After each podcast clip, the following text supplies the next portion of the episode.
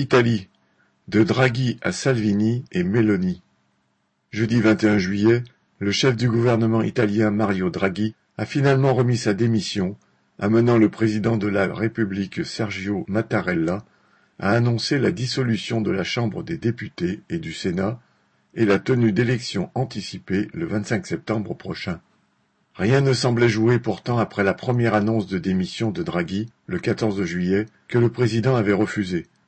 Les sénateurs du mouvement 5 étoiles, M5S, fondé par BP Grillo, avaient fait défection lors d'un vote de confiance, voulant ainsi marquer leur distance, alors que ce vote ne faisait pas perdre la majorité à Draghi. Mais celui-ci a saisi l'occasion pour mettre au pied du mur les députés de cette majorité d'union nationale installée en février 2021. Il s'agissait alors de mettre à la tête du pays cet ex-dirigeant de la BCE, la Banque centrale européenne.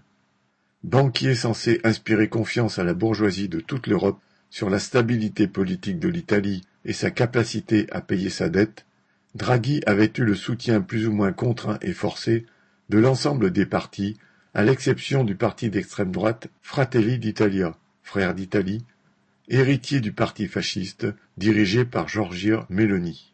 Cette fois pourtant, les appels à faire preuve de responsabilité politique en reconduisant ce grand financier à la tête du pays n'ont pas suffi. La raison en est simple. Les élections législatives prévues pour 2023 approchent. Il faut y ajouter, et ce n'est sans doute pas le moins important, que le délai de quatre ans et six mois de mandat nécessaire pour obtenir une pension parlementaire sera écoulé depuis les précédentes élections de mars 2018 et que cela rend visiblement les élus plus ouverts à une dissolution du Parlement.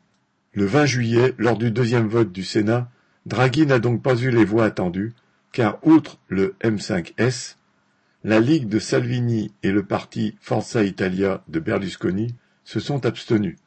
Les deux partis de droite ont sauté sur cette occasion et provoqué la crise tout en pouvant en attribuer la responsabilité au M5S et à son populisme entre guillemets. En effet, les résultats électoraux récents et les sondages leur permettent d'espérer une nette victoire de la droite et de l'extrême droite dans le prochain Parlement. Ainsi, l'unité pourrait se rétablir entre la droite de Salvini et Berlusconi, qui soutenaient le gouvernement, et Fratelli d'Italia, qui affirmait sa place dans une opposition responsable. Ainsi se constituerait une large majorité derrière Giorgia Meloni, qui se prépare déjà au rôle de première ministre.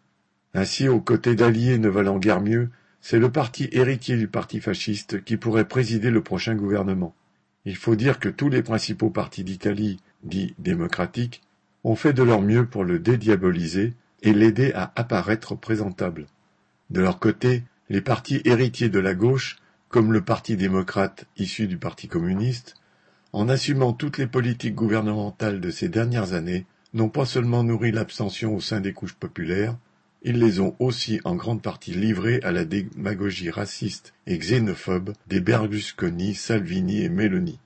Le M5S, d'abord apparu comme le parti anti-système, entre guillemets, est allé dans le même sens quand il s'est muté en parti de gouvernement. S'il y a laissé les deux tiers de ses électeurs, ceux-ci n'ont pas tous été perdus pour l'extrême droite. Dans ce sinistre panorama, tout ce que sait faire le parti démocrate, héritier de la gauche, est de regretter le banquier Draghi est appelé à la responsabilité pour sauver l'Italie, son économie et ses capitalistes. Non seulement sa politique porte une large responsabilité dans le renforcement des courants de droite et d'extrême droite et dans sa propre déroute, mais il est prêt à la mener jusqu'au bout. Malheureusement, ce sont tous les travailleurs et les masses populaires qui sont ainsi menés dans l'impasse. Ils ne pourront en sortir qu'en s'armant de leurs propres perspectives et en se donnant de véritables organisations de classe. André Friss